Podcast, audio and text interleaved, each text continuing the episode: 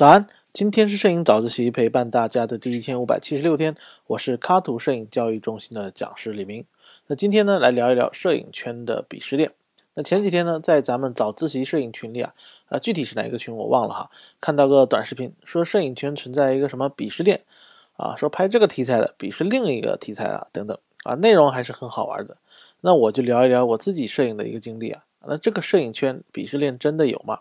好，为了避免闭门造车啊，我也找了一个我的小伙伴啊，我们自由摄影师二班的优秀学员杨本业同学啊，一起聊了聊。因为我一直是纪实拍的多，而他呢之前拍纪实，但在二零一九年的时候开始主攻风光。首先，我们一致认为这个鄙视链玩笑的成分居多啊，简单粗暴，让人很好理解。但真正的情况可能是，每个摄影师都应该觉得自己拍摄领域是最好的。拍纪实的说纪实好，拍风光的说风光好，拍商业的说商业好，拍人文的说人文好，等等。那还有觉得自己啊拍啥都好的，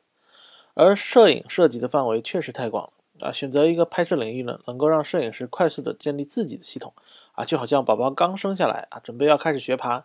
我们不可能把他往路上一扔啊，来你自己学吧，那肯定得给他建一个围栏，对吧？铺上垫子，让他自己有一个范围，可以慢慢学会爬。然后呢，可以慢慢扶着围栏，学着走。同时，因为这个领域内啊，大家要学的东西都差不多，这样也可以互相探讨、模仿啊，更容易形成一个学习的一个环境啊。这就是我们常说的一个圈子。你进入了一个圈子，这样你就可以让很多啊初学者啊更快的认识摄影，找到摄影的门道。但当你的摄影水平提高了，这个圈子混熟了，有点成就感的时候啊，有些人就开始洋洋得意了。啊，就出现了之前说的啊，开始会鄙视别人了。我的是好的，你的不行。其实呢，我也有这么想过。那我爱拍纪实，很少拍风光。我一直认为啊，风光就是高饱和档啊，或者老法师啊，设备多，钱多，时间多，开着个车，报个团，折腾半天到了一个场景，然后摆上三脚架，设置好参数，咔嚓，大片就出来了。但我跟本业详细聊完天以后，我发现啊，这还是一个很初级的理解。风光摄影师其实非常讲究技术和经验，要上知天文，下知地理啊，会看天气，会找机位，而且有时候啊，光线的变化也是瞬息万变的，什么黄金时间啊，天气异象啊，都是说来就来，而且转瞬即逝。你必须要有预判，要迅速的规划路线啊，设备准备，调整参数啊，将这些画面定格下来。那很多摄影师可能忙活了好几天，结果因为天气原因或者某个细节问题啊，一张照片都拍不出来。而且叶老师曾经说过一句话：“天气越恶劣，照片越精彩。”可想而知，那些成功的风光摄影师都经历了什么？想一想都觉得啊，这个摄影师很酷。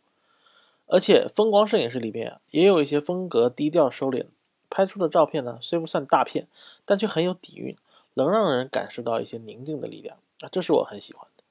而我之前不爱拍风光的，一个是因为自己的个性比较懒散吧，那还有一个呢，可能就是不够了解风光。但我却一直找各种借口啊，甚至开始鄙视拍风光的。我发觉自己把自己困住了。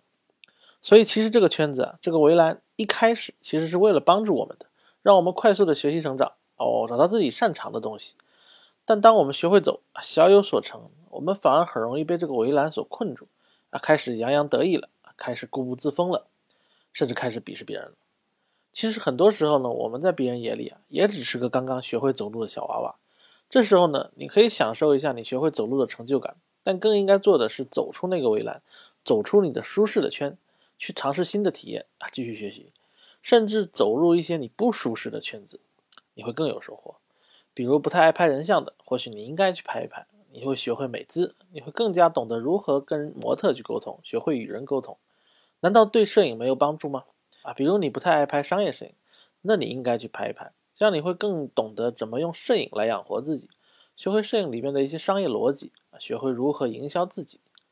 再比如你不爱拍纪实，那么你也可以来拍一拍，去学会回归自己的生活，去接受现实里的一些不完美，去感受另一种有缺憾的美，甚至去学会去观察这个社会。啊，毕竟摄影本身它是没有设置界限的。当初我们爱上摄影，很可能有一个原因呢，就是它能够让我们啊。用自己的方式来看待这个世界，能够去用我们自己的语法去对这个世界进行表达。那么，我们为什么要在自己学习摄影的时候呢，开始有分别心，开始设置一些条条框框呢？一开始可能是为了保护我们，但久而久之，会不会反而束缚住了我们呢？所以看完这篇文章，如果你还是偶尔会有点鄙视别人的感觉，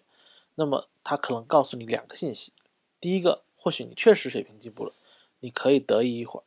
啊，第二个你可能是太闲了，该低下头继续前进了。